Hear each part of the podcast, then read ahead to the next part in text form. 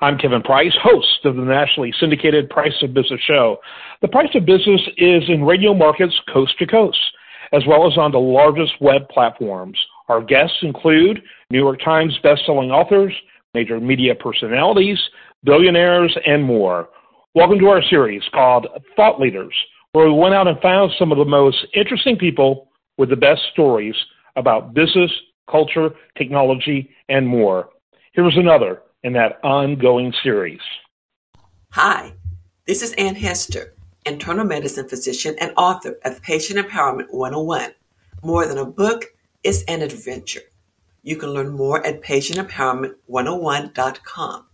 Today, I want to discuss the impending, potentially catastrophic shortage of physicians in America and how to prepare yourself for the coming tsunami.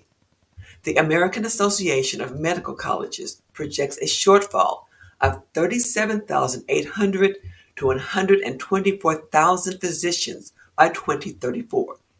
If you factor in the actual needs of those with significant barriers to health care, such as the uninsured and Americans living in rural and minority communities, that shortfall could top 180,000. Let that sink in. In the next decade, open doctor appointments may be a rare find, at least for several months.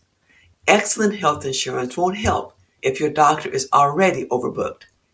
Do you think appointment times are brief now? It's absolutely chilling to imagine what healthcare will be like in the coming years. Don't panic. Plan. You must become your own health advocate. Learn all you can about how the U.S. healthcare system works. Understand your insurance options. Research potential doctors. And prepare for every single visit in advance. Prioritize your concerns. Create a personal copy of your health records and keep it updated. The health portal you may use now could be unavailable if your health insurance changes, so don't rely on technology you don't own. I practiced internal medicine for over 25 years and cared for thousands of patients from every walk of life you could imagine, yet they all had one thing in common. They lacked the skills they needed to truly partner in their health care. Doctors spend years studying science and medicine. We go to medical school. Patients don't have a patient school, so they do the best they can with the knowledge that they have. America can no longer afford the paternalistic healthcare system of the past. It's time for all Americans to take an unprecedented step to improve their healthcare trajectory, but they need the tools to do so. Fortunately, the patient experience has taken on a new meaning and priority in America. Many healthcare providers welcome the change with excitement. Learning about your diagnosis is crucial, but I recommend you go much further than that. I propose you prepare to take your rightful place at the center of your healthcare team, empowered to expedite your own diagnoses as you minimize your costs and waste.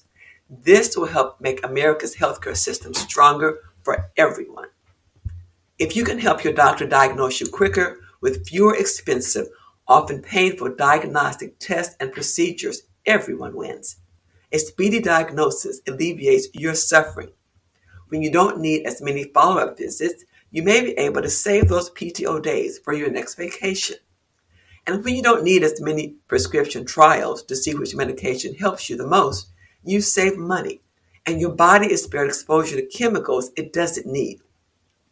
You'll also minimize the stress of working while sick or getting further behind due to multiple doctor visits.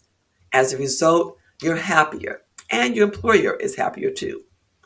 You can get back to being yourself sooner, and you free up your doctor to give more attention to her next patient who may need that extra time. I'll leave you with a highly effective strategy to partner in your care. There are 8 essential things your doctor may want to know about any new illness. These elements help doctors zero in on the potential diagnosis, and they're linked to insurance reimbursements. Write these 8 elements down: severity, location, duration, associated signs and symptoms, quality, modifying factors, timing, and context.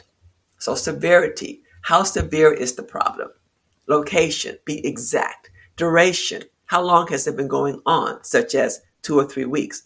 Associated signs and symptoms. If you have abdominal pain, do you have nausea, vomiting, or other symptoms? Quality. Is the pain sharp, dull, aching? Modifying factors. What makes it better or worse? The timing. Each time it comes, it lasts for 5 seconds, 5 minutes, 5 hours. The context. I developed back pain right after I picked up a heavy sofa.